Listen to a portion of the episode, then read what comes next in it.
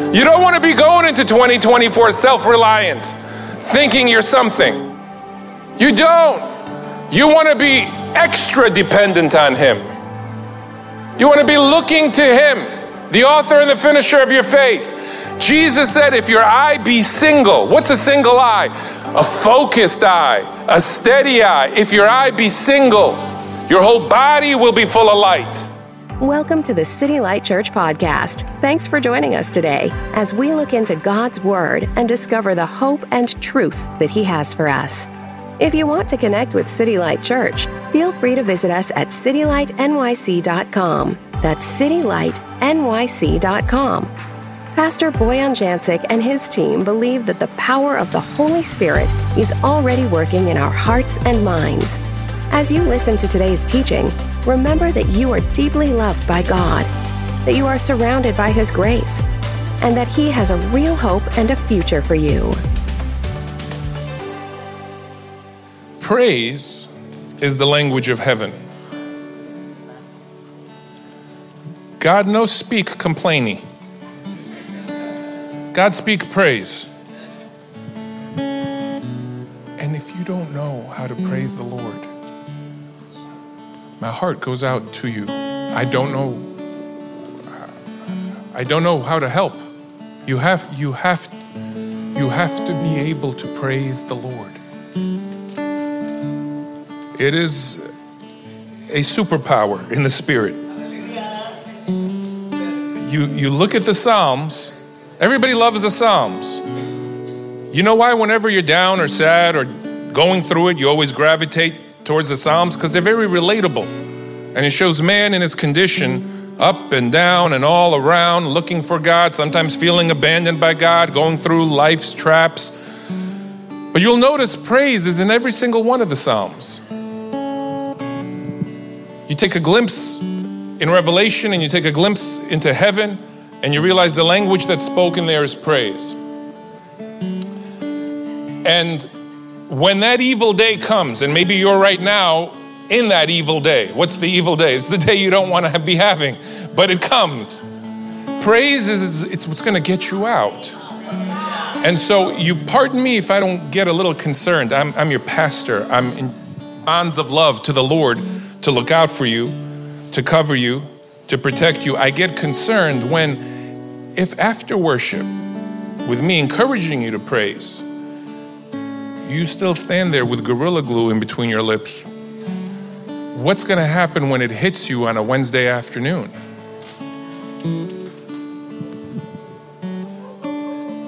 What are you going to do then? You got to be able to praise Him. And right now, you're in a safe space. If, if you can't praise Him here, how will you praise Him out there? Amen.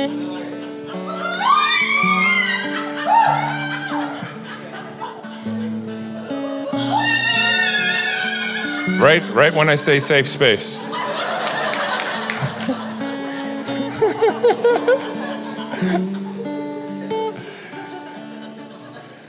Ushers, go ahead and bolt the doors, lock everything down. No one's leaving until we're done.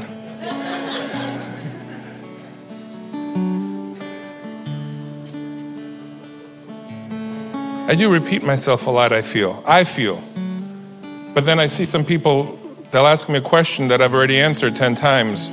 And then I, I realize just right, like way after I'm so tired of hearing myself, some people are just starting to hear me. That's actually why Paul addressed this in the Bible. He said, For me to repeat myself isn't burdensome to me, but for you it's necessary. What a relief for me. And a conviction, because sometimes it is burdensome for me to repeat myself. But because I've repeated this for many, many years, this, what I'm about to say, which I've already kind of said. God has given you power and put it in your mouth. He created this earth, He created the universe with His words.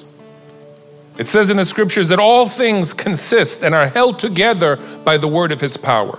And it says, You were made in the similitude of God. Death and life are in the power of the tongue and those that love it will eat the fruit thereof. You have a power in your mouth. Your words that you speak, especially under the anointing, founded on the Word of God, they go forth and they create and they carve a path into your future. So, is it any wonder that there is that devil with a bottle of Gorilla Glue that likes to come and paste your lips together? So that when you're going through it or whatever mood you're in, you just, hmm. You will not silence your way out of a problem. You will not. You read the Psalms and you see the exhortation is always to speak. I will. He, you know, and many of the Psalms start out pretty depressing. I mean, you got to make it to the end. The first eight verses, the guy's just complaining, and some of the Psalms sound like a country song. You know, I got my my house is in foreclosure, my car got repoed, the wife left me, then my dog left me. But, but I will yet praise the Lord. Amen. And it says to shout, shout unto the Lord with a voice of triumph. Amen. Hallelujah. So I know people like to relegate this kind of teaching into a particular type of Christianity. Oh, that's just not my style. You can have your style or you can have Bible style. I'm going to have Bible style. I don't want dead religious style. And then I identify with that. No. There's God's style, the biblical style. Well, God, God made me shy. No. You might be quiet, but shyness. Hmm.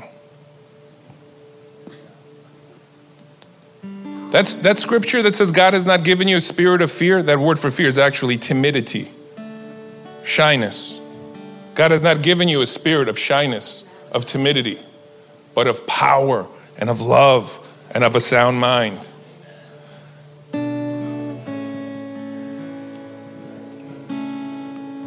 Certain thoughts you can't stop with other thoughts. Somebody would say, Well, I'm having these thoughts. And the answer is think positively. How many of you know that doesn't work? You cannot interrupt thoughts with thoughts, you can only interrupt thoughts with words. And so, my kids, thankfully, they've witnessed me from the little crib, so they're not freaked out when randomly in the house they'll just hear me shout. There's some Sunday mornings, and then just just look, the enemy's always pushing on you. You know that. He's always, you got to push back. How do you push back? Put on some worship music in the background and let them do the work for you? It doesn't work. That just creates a nice ambiance. But there are times when you have to, Jesus, your Lord, you're with me, your favor surrounds me. Hallelujah! And say it at the top of your lungs. Say it with your whole chest. Get in the flow of the anointing, the manifest presence of God. Get it from your toenails. Oh, hallelujah! I'll do that randomly and then I'll check to make sure I didn't freak the kids out. They're playing somewhere. I'll look and they're just, didn't even notice. Because they grew up like that. Amen. Hallelujah. When I go to help someone to pray that is in that, that stupor spot, not the stupid spot, but the stupor that just in a rut, just you, it's like they're in molasses. Often I, I won't pray for them, I'll pray with them, I'll have them repeat after me. Because at the end of the day, no matter how anointed you are, the person you're praying for they always have more authority over themselves than you do. And some of them haven't opened their mouth in ages to the Lord. They've opened their mouth to complain, but they haven't opened their mouths to the Lord. I, I, I know this because I know I go through it. I know what I have to push back against. The devil loves me when I'm quiet. If you're not speaking, you're not creating, you're not exerting back. The devil has no problem with you coming into church and then just sitting and, you know, you tell yourself, well, I'll just, you know, I'll receive quietly or I'll just observe. But you're only getting 5 10% then of what you could receive. You could get a breakthrough. So I'll pray with somebody in that state and I'll say, just say hallelujah. You know, hallelujah, that one word, it's the highest form of praise, that one word. And, and you could see the tension and the frustration and the slowness as they finally open up their mouth to the Lord, which they haven't in weeks or even months. It's like you can hear the crypt opening. A couple of bats fly out, cloud of dust emanates. All right, now repeat after me Hallelujah. And then, thank you. But I meant to the person I'm saying now. But I appreciate any opportunity you take it. You could let a random one out at any point, by the way, in church. It's legal, it's fine. Well, they, they, will I'll say hallelujah, and then hallelujah. And, and it's like this little voice in the back of their throat. It's like the real them is trapped inside. Help me, rescue me. Yeah, you waited too long, you got to speak. The enemy's speaking to you, he's lying to you, trying to fill your head with confusion trying to belittle you, put you down, put fear into your heart and your mind. Say it again, hallelujah. This time a little bit bolder, and they'll go, hallelujah. The enemy's telling you God's going to forsake you. You say, God, you're good. God is good. And you get them to say 10 positive statements from the scriptures out loud, and the brightness is back in their eyes. But you get to decide if I could praise him for you, I would. Sometimes I'm tempted to walk around the aisles and just jiggle jaws a little bit, just hallelujah. Hallelujah. Keep us in your prayers. We have a missions team. Is it 25 or 26 people now? 26 with the latest edition, huh? Who happens to be Victor, my son. That was the latest edition. I didn't plan on him coming, but Emily pushed me and said, "Now." She she's been on so many missions trips and credits them with helping solidify her faith in Christ. So we have a team of 26 going to Guatemala. I'll be here next Sunday, but then next Wednesday, February 7th through the 14th, a team of 26 city lighters will be going to Guatemala to minister to the Word of God. We've helped put up and pay for over 40 churches in the Yaxchil area around Neiba. And so Pray for us. We'll be doing children's evangelism as well during the day, handing out tons of school supplies, seeing the Lord come and bring his power. I want to read to you from Isaiah 55. This is known as the Great Invitation. Ho. But today, if Isaiah was living in New York, that would probably be a yo or an Ayo. He's getting people's attention. Ayo.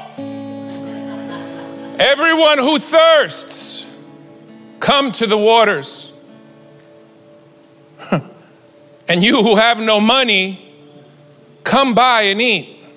Yes, come buy wine and milk without money and without price. Why do you spend money for what is not bread? What an eternal question. Why do you spend your money on those things that don't feed you where it really matters, where it really counts?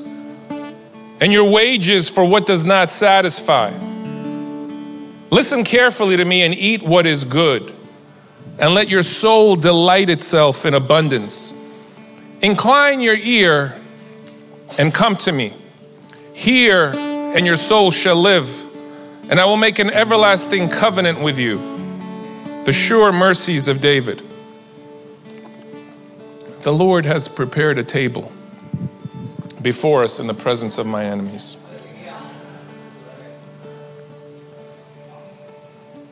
I'm making a decision. I invite you to also to partake of that table. My wife and I spent the last week in Tampa, day and night revival meetings, Tampa is where I went to Bible school. And we showed up a day early. And so I took her around town and just showed her what my first year in Tampa was like. And I guess I thought I told you the whole story, but then when you're down there, more of the story comes out. And I was just reminiscing about the goodness of the Lord. He's so good. And He has this ability to, when you give your life to Him and when you trust in Him and lean not on your own understanding, yes, He takes you and He directs your paths and He connects the dots for you. Many of you, you're aware of where you are, you have a glimmer of where you want to be with no idea how to get there. He's the one who takes you from point A to A.1, A.2, and then eventually to B. So often it's not a leap from A to B, but there's 10 mini steps in between A and B. You're not even aware until you get to B that the Lord was leading you the entire way. See, I got saved when I was 16 years old and called to the pastorate about two weeks later. I just knew in my spirit. Went off to school right there in Forest Hills High School.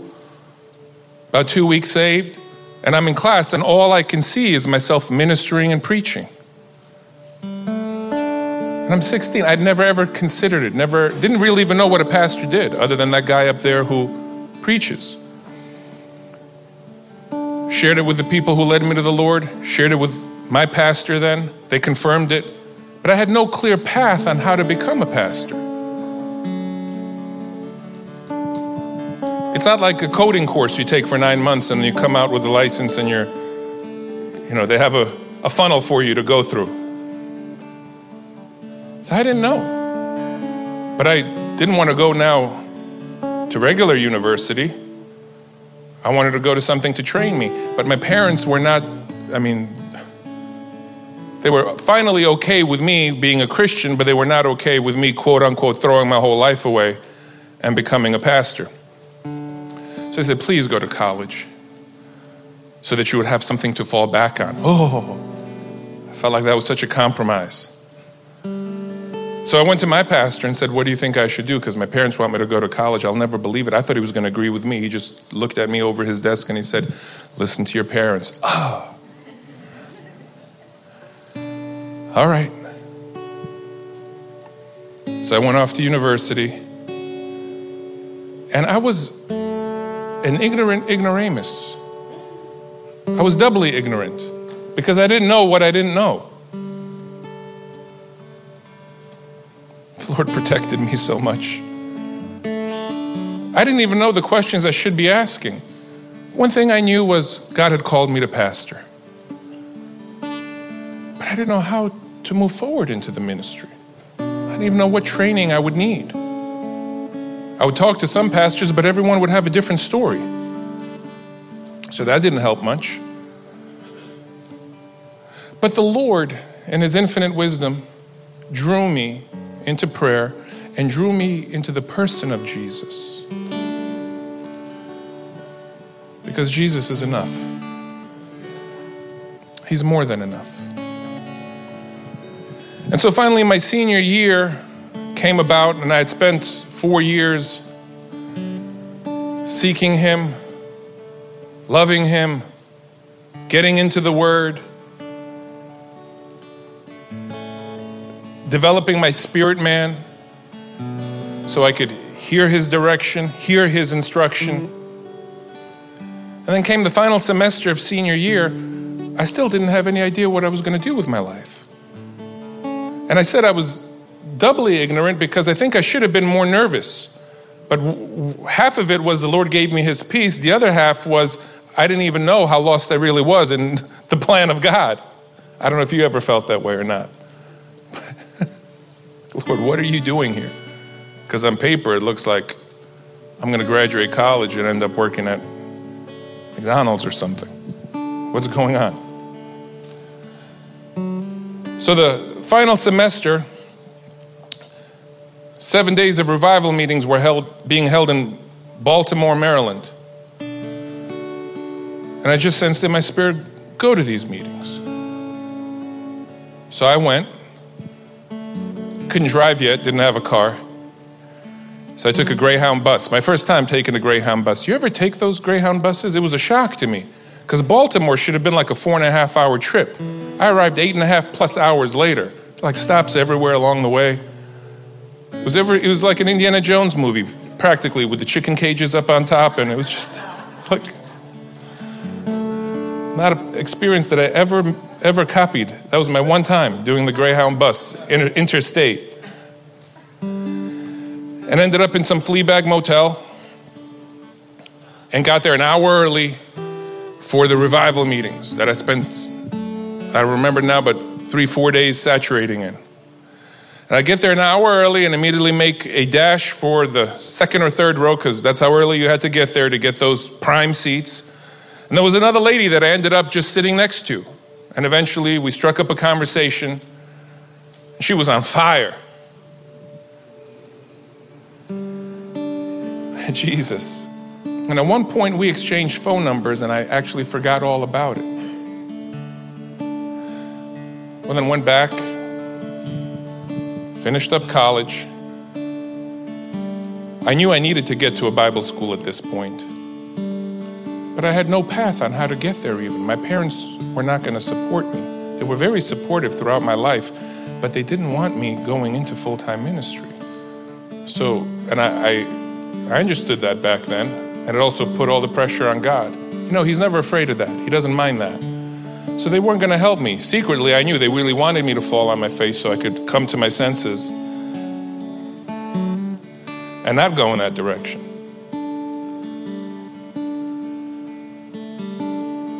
So I graduate. It's now the summer of 1998. And I'm just waiting on the Lord. As I'm waiting, I realize, you know, when you're waiting on the Lord, that doesn't mean you're sitting and doing nothing. That means you're pushing into Him and you're in the Word and you're in prayer. And I did start going on job interviews, which was quite a wake up call to me. Lived right in Forest Hills, Queens, and uh, made my resume all purdy. And I remember going, I remember going on one in particular in Paine Weber. I don't think it even exists anymore. It was on 6th Avenue in the 50s. The big Paine Weber. Some of you old New Yorkers remember that old, it's something now. We got engaged a few blocks from there. The big Paine Weber building. That's one my first realization of the scam that college can be and often is hit me. Because I had, I had, I really wanted to honor my God. I didn't want to just wing college and, and, and, uh, and then just go off to Bible college so I studied hard and I took, I was a double major in business management and English literature. And I graduated with 150 credits in four years, which should have taken exactly five years. And I remember there were nights where I would cry out to the Lord, Lord, help me on this exam. I want to graduate more than a 3.5. I want to graduate at least cum laude. And then I finally did, and I put it real big on top of the resume, you know, grad, GPA. It was like 3.56 cum laude. Nobody cared. Nobody cared. Nobody cared where I went to school, what my GPA. I'm thinking about. I remember essays I would write with so much. Do you remember this, guys? You're thinking, oh, my whole future depends on this. Nobody cared. I could have put Harvard and Yale on my resume. I don't think anybody would have checked. Maybe that they would have checked, but you get what I'm.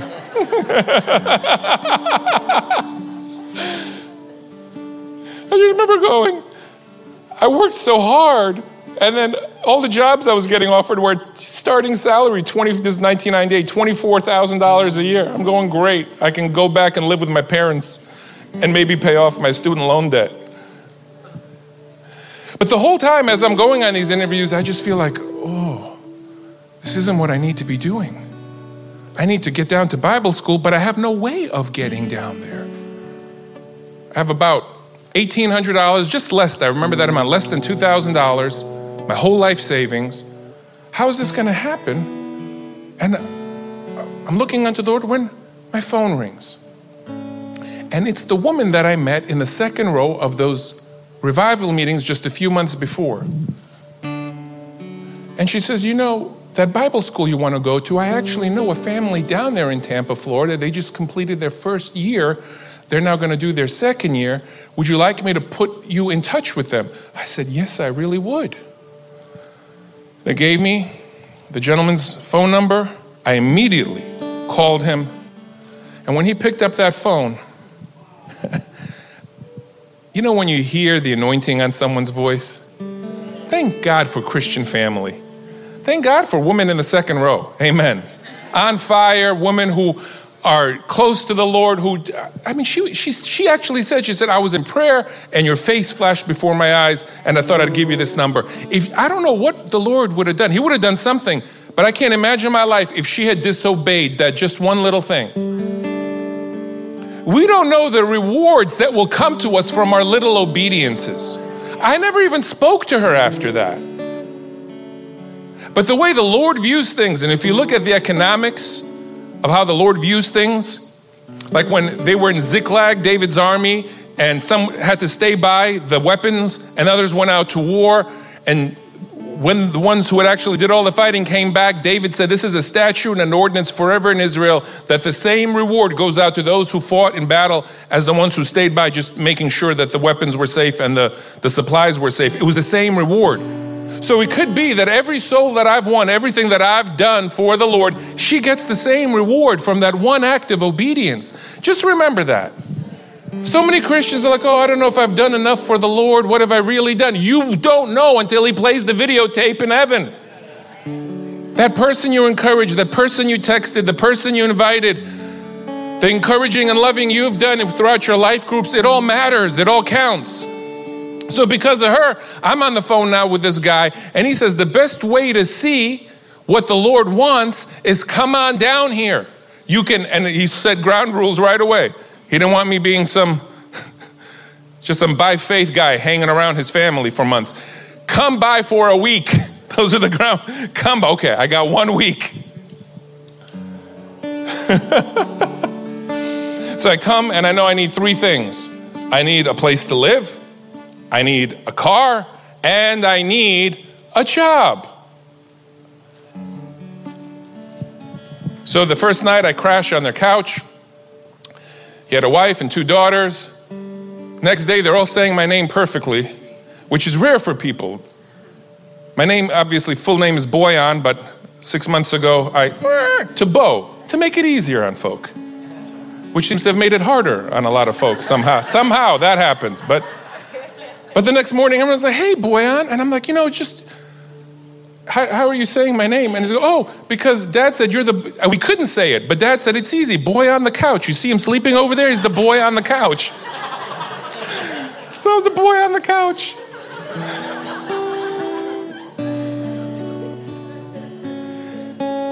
And he said, You need an apartment? Let's look at some apartments. So we're driving around, and I'm looking at these, what I could afford just these dusty, gray, oof, rough apartments. And even they were like 650, 670. I, I remember when $25 made all the difference in rent that you could afford or not afford. 675 a month, I would need a roommate. I'm going, I don't feel peace here. Plus, I don't really want to live there. But in my spirit, I don't feel peace. We come back to the house, and the wife had just gotten a call from the dean, not the dean, the office of the Bible school, but somebody had contacted the dean. Somebody had what they call in Florida. Do they call it this in other parts of the country? The mother in law setup? They do. Okay. Which is the garage that's been, seems so disrespectful to mother in laws everywhere, but it's where the garage is converted, you know, to a bed, to one bedroom. And this was a smart, smart guy because he knew I should get a Bible school student in here. He won't be coming in drunk. He won't be partying. He won't be tearing up my mother in law setup. So he found the local Bible school and said, is, is there anybody who will rent this? And it was 450 a month. I remember walking in and I could do that. It was still a stretch. Sounds funny now, right? I remember walking in and it was like a Florida apartment. This bright blue, aqua, aqua blue carpet and a couch with pink flamingos all on it. But it was clean. And then I didn't have to have to have a roommate. And I said, "Thank you, Jesus." And the guy who's showing me around now, who cleverly called me boy on the couch for months after that, he said, "Wow, the Lord is really with you." You got, you know, I don't know how he's working this out so fast. He said, Tomorrow, let's see if we can't get you a car. So we go around these used car dealerships, and I couldn't afford anything. I remember there was this Cutlass Ciera that I really wanted. It was like $36, $3,700. I just couldn't afford any of that. I'm, I'm down now. And then this one lot we go to, the guy shows me this Flintstone mobile that was $1,000. It was a 1986 Chevy Spectrum. I say Flintstone mobile, I still have a picture of it. It just looked so square, like zero aerodynamics whatsoever. But it went. It went from point A to B, amen. Sometimes it wouldn't break, I'm not exaggerating, but it always went.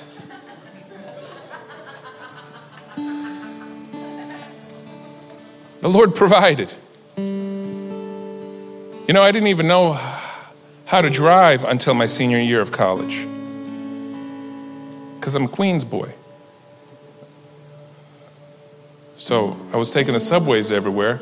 I tried to learn how to drive. My parents couldn't afford the driver's ed. I, I remember this, it was $350 for the driver's ed course. And they, they looked at, oh, that'll, drive, that'll teach you. You do not want to be taught how to drive by a Serbian father, especially on a stick shift.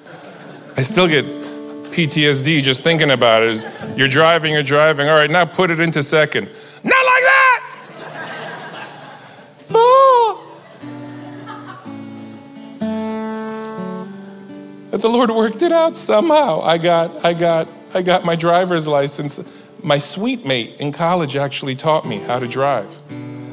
And I took the exam by the grace of God, got my driver's license, and now this this Flintstone mobile for $1,000 was also a stick shift. But I kind of only knew how to drive a stick shift. So I had to learn while driving this thing. Sometimes I'd try to put it in third, accidentally end up in fifth. I had to like relearn everything. But I just think back to the Lord's goodness, the Lord's faithfulness. And I got very comfortable with that blue carpet, that, that aqua teal blue is so, it's like from the 70s, just extra plush and bright. I got very comfortable with it seeking Jesus. And there was something in college that he taught me. And I knew even back then that I was to take what he was teaching me and apply it for the rest of my life. He taught me that he has the answer to everything. And that if we would put our eyes upon him and seek him, he is enough. Jesus is in, I'm telling you right now, Jesus is enough for you. Whatever you may need, the answer is in Jesus. You're really not going to find it out there. It's in Him. Some of you, you're in a hard place right now. You need to be thankful for the hard place because it, put, it puts you in an opportunity to reset yourself. You don't want to be going into 2024 overly confident in yourself. You don't want to be going into 2024 self reliant, thinking you're something. You don't. You want to be extra dependent on Him. You want to be looking to Him, the author and the finisher of your faith. Jesus said, If your eye be single, what's a single eye? A focused eye, a steady eye. If your eye be single, your whole body will be full of light. This is the time to have a single and steady gaze on Jesus. And I know this by the Spirit. Some of us, this last year, the last several years, the Lord has done a rattling in our lives to get our attention back. That's how much He loves you and cares for you, that He'll rattle your life so that you could get back to that time with Him. Let me read this to you, please, from John chapter 6. Actually, Luke 10, excuse me, Luke 10 38.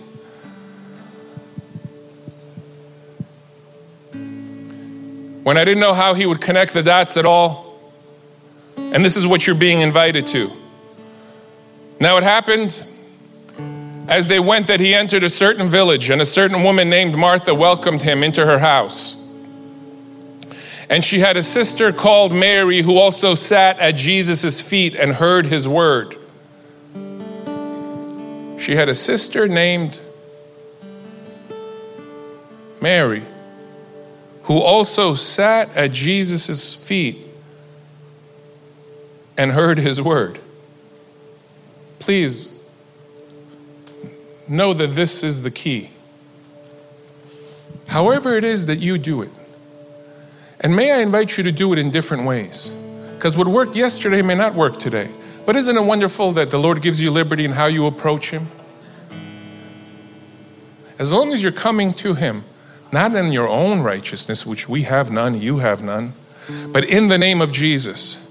You can come singing one day, speaking the next day. You can mix it up. You can come with His Word. When I don't know what to do at all, then at least I'll read the Psalms out loud and approach Him if the battle's really raging.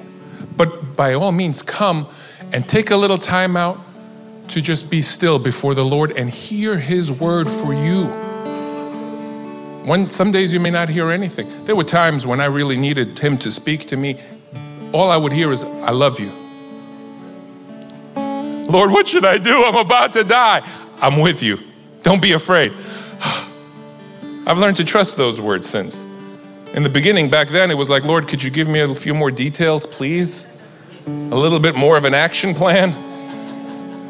I'm with you, you'll be okay. But never yet has he, has he let me down. Never yet did he say something like that and I fall and he goes, psych.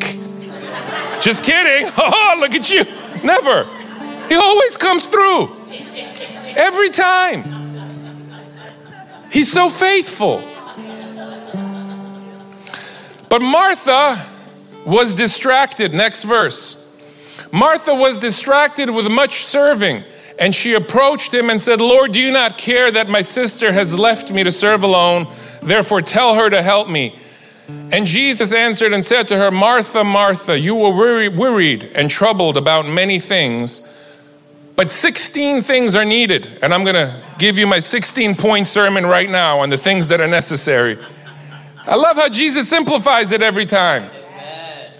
One thing, one thing, one thing is necessary. One thing is needed. What was that one thing? To sit at my feet and hear my word.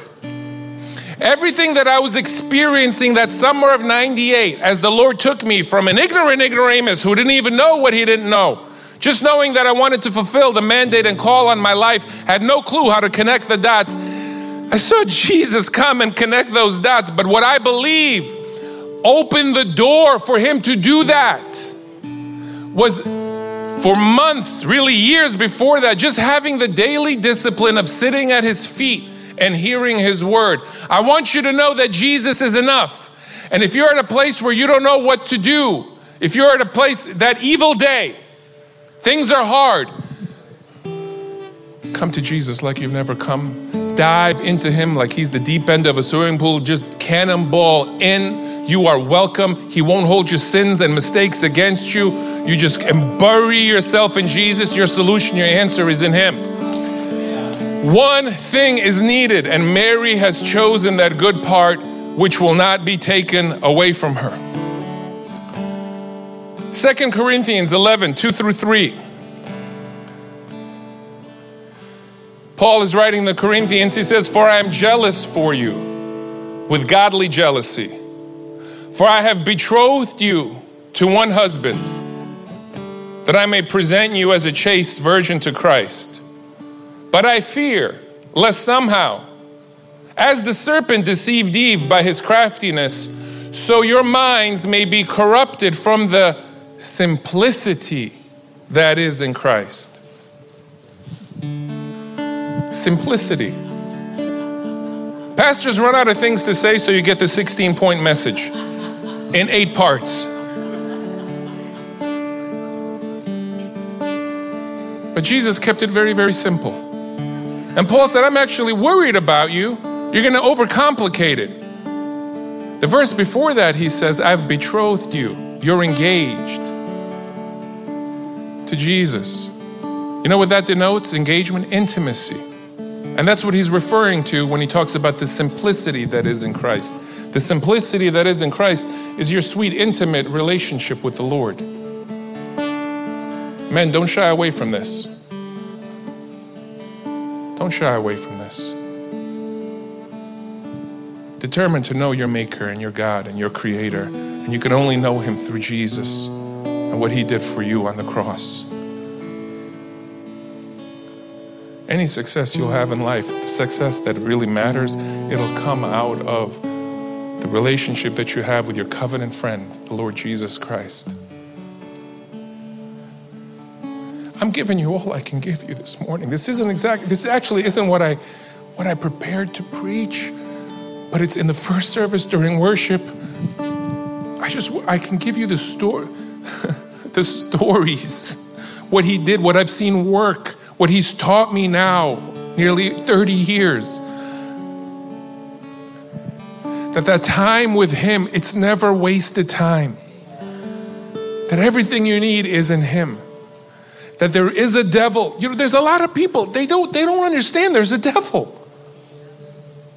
I understand there's some groups, they overdo it and devil this, devil that, devil with a wiffle ball bat, everything's about the devil.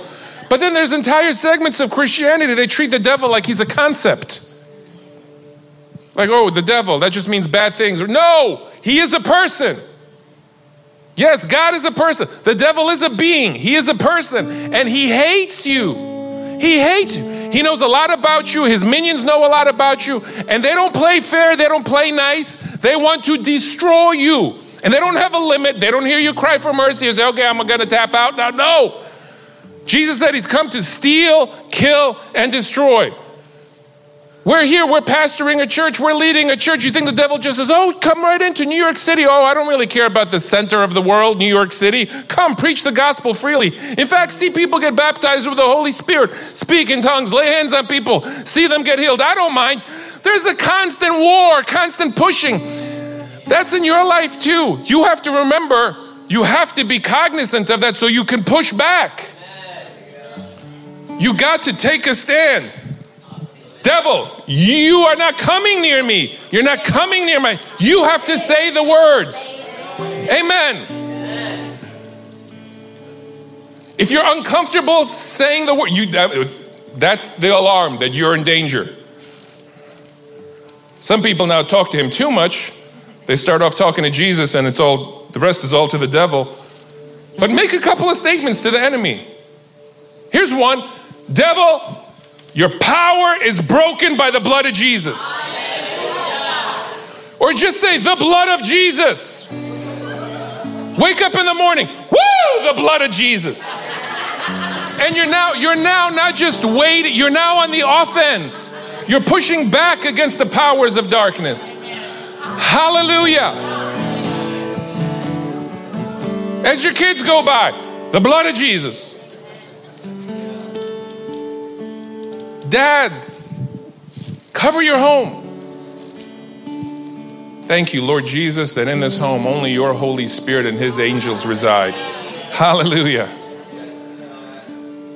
Hallelujah. So now I need a job. I got the apartment day one, I got uh, uh, the car day two. the car. It was supposed to be a golden color, but it really, it was so old by that time, it really just looked dirty all the time. so now I needed a job, and I printed out a very pretty cover letter and my resume, and I did all I knew to do was I faxed them. we were emailing resumes. It was 1998. If people were emailing resumes, I, fresh out of college, wasn't one of them. It really wasn't a thing. Most people, it was just the beginning of the whole internet age. So I was fax, I faxed it to every temp agency in Tampa, Florida. And then, because I didn't want to feel irresponsible, I would just stay home, looking at my phone to ring and praying. Looking at my phone to ring and praying. And then I went, I forget now if it was the second or third day. And do you know sometimes when you're praying, but you're actually you're actually more in anxiety than prayer. That's where I was. I felt like the Lord came to me and said, Go to the beach. I was like, I just had this sense eh, while I was in prayer go to the beach. Like you've done all you can do. Now it's no longer faith. Now, now you're just worrying here and using it because I'm waiting for, I need to get a call back. If I don't have a job, everything, the car's done, the apartment's done, the mother in law set up. And then I remember every sermon when he said go to the beach, every sermon that I'd ever heard on being in the rest of God and, and showing faith come out of me. And I was like, yeah, if I believe that you're getting me this job, then I'll act like it. So, how does a person who just got a job act? Yeah, they go to the beach. So, I went to the beach. I went over to Clearwater Beach. I'll never forget the drive there. It was the longest drive I did thus far in that car. Everything else was just like two miles back, then three miles and come back. Now I had to go 45 minutes, and I'm still learning to drive.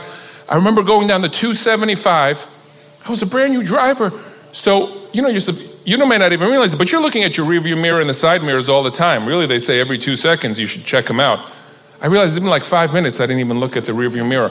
I then look and I can still see that man's face. Really, when I close my eyes, I can still see that face in the rear because I was in the left lane, didn't even know the difference between the left lane and the right lane, and left is for passing. I look in the rearview mirror and I see a truck driver and he's talking at me. I can see the anger in his face. And I also could see, I'm doing a turn, I could see like a colonnade of cars behind him. And I realized, ah, let me quickly get to the right. My hands were ice cold. Remember how cold my hands were. I just, I say these things because they remind me of how good He is.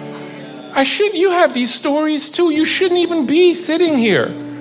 But He took you by the hand, He led you. You think He's gonna quit? You know that He says He won't forsake the work of His own hands. You are His project.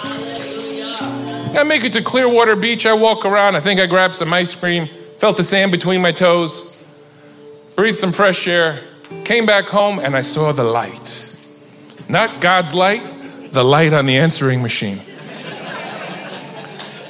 And I, I thought, maybe it's just my friend, boy on the couch, you know, the guy who had me over. Maybe it's him. He's the only one who had my number. And I turned it on, and it was the temp agency. And right there, they said, You need to come on in, final interview, or whatever interview. I didn't go on any interviews except over the phone, Franklin Templeton is going to hire you as a temp. And I'd gotten the job. This was all in the space of five days. The Lord, He connects the dots. Jesus is enough for everything you need. Since then, how He established this church and the things He's done in our lives. I shared this in the first service. I, I, I feel to share it again. He worked this amazing thing out to where my wife and I moved into really what's a dream house in Long Island. And I love I love that house, present tense, but I really love that house. We just moved in in August. And it was it was something that I wanted to stay in the city, but it was if I ever wanted a house, it would look like this house. Because we're only the second owners. It was built in 2009, and the, the, the, the, couple that built it, one of them is a designer and he's in construction. So all the details are immaculate. I, I mean, this just shows how I was brought up, but every, every bathroom I've ever been was either all drywall or the cheap little tile. This was all like exotic stones and marble floors. And I'm going around and I'm caressing the bathrooms. And the whole family would go to sleep, and I'm walking around the house. And I'm giving praise to God, and I'm really loving the house, you know? Like, really loving the house. But here's what's, what's so interesting three months in, it just disappeared like that. And all of a sudden, I was just living in another box again.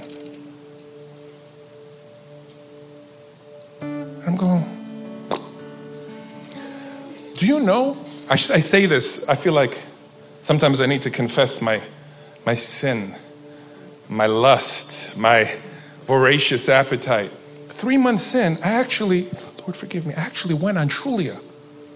And I thought, let me see some other houses. And like, you know what I went through just to get this one? And, and, and, and the miracles and strings God pulled and how He worked it all together. And in this one moment, do you understand what I'm saying? Maybe I need to be more elaborate. I had, I'd gotten bored of the house in three months. And you know where I had to land all over again? Where I got to land? Jesus. Jesus. And I actually said, Lord, you know, I was so happy with what you did, but I think I got more caught up with the gift of the Lord than the Lord of the gift. And I don't know if you can relate to this, but when there, the Lord has done a lot in your life, I'm sure. I look back at the things that I wanted. Every time I got what I wanted, it's wonderful, but the thrill would be quickly gone. Jesus is enough. I had to land back at Jesus and realize, God, I, I was rejoicing over something that doesn't satisfy. I, I just bought something, but that doesn't hit the spot. Only you do. Only you do. Hallelujah. I'm telling you, that thing, there's that thing that you want so bad. Do you really want what you want? You think you do, but you'll see. I have a collection of stories of things where I just said, Lord, if I if you could just add this, then then I can just relax a little bit. Then I don't have to live life on the razor's edge so much. Know you do. You get to walk this walk of faith forever. A lot of the stuff that I had wanted was really just so that I wouldn't have to believe God so intensely. I'm only preaching to myself and my wife this morning. Can anybody relate? Is this blessing you? I want this, Lord. But really, what's behind it is, Lord, most of my life, I really, I don't, I don't mind, I guess, but it kind of feels like I'm hydroplaning. What Pastor James described. My car's not even touching the asphalt. There's like a couple of millimeters of space, and I'm just, woo! Really, it's not the thing that I want so much. I just want to feel more in control of my life. That will really help me. And then you get it, and you're not more in control. Because you realize that if you don't have Jesus, then you're just a bag of chemical compounds put together on a spinning planet thrown out in outer space. What a thought! but Jesus, hallelujah, He's got you. He said you're in the palm of His hand and no one can snatch you out. And He's more than enough. Worship team, come on up. Lord Jesus, thank you that you are our everything. In you we live and move and have our being. I want every head bowed, every eye closed. I want you to know that Jesus Christ died on the cross in your place to take away your sins. The Bible says that our sin is worthy of divine retribution, of divine punishment. We've all sinned and fallen short of the glory of God. And that sin disqualifies us from heaven and from fellowship with God. But Jesus loved you. Yes, you. He loved you so much that he went to the cross and took the punishment that you deserve. He took it on himself. And he was raised from the dead on the third day. And the Bible says that if you put your faith in Him and trust in Him, Jesus Christ, for His righteousness, you will be saved. That means you won't go to hell. You'll go to heaven and you'll be born anew, born again. A new spirit He will put within you. Now, if you, under the sound of my voice, with every head bowed, every eye closed, if you're not absolutely certain that if God forbid you were to die tonight, if you're not absolutely certain, that you would go to heaven. I want you to lift your hand right now. If there's even a little bit of doubt, do you really want to be playing with your soul? Thank you, thank you. Who else? You only have one soul. If you're not absolutely certain, lift your hand. Who else? I see that hand too. Who else? Thank you. Who else? He's provided a way. He did it with his own precious blood. Who else? Forever is a really, really long time. I want Jesus. Who else? Thank you, Lord.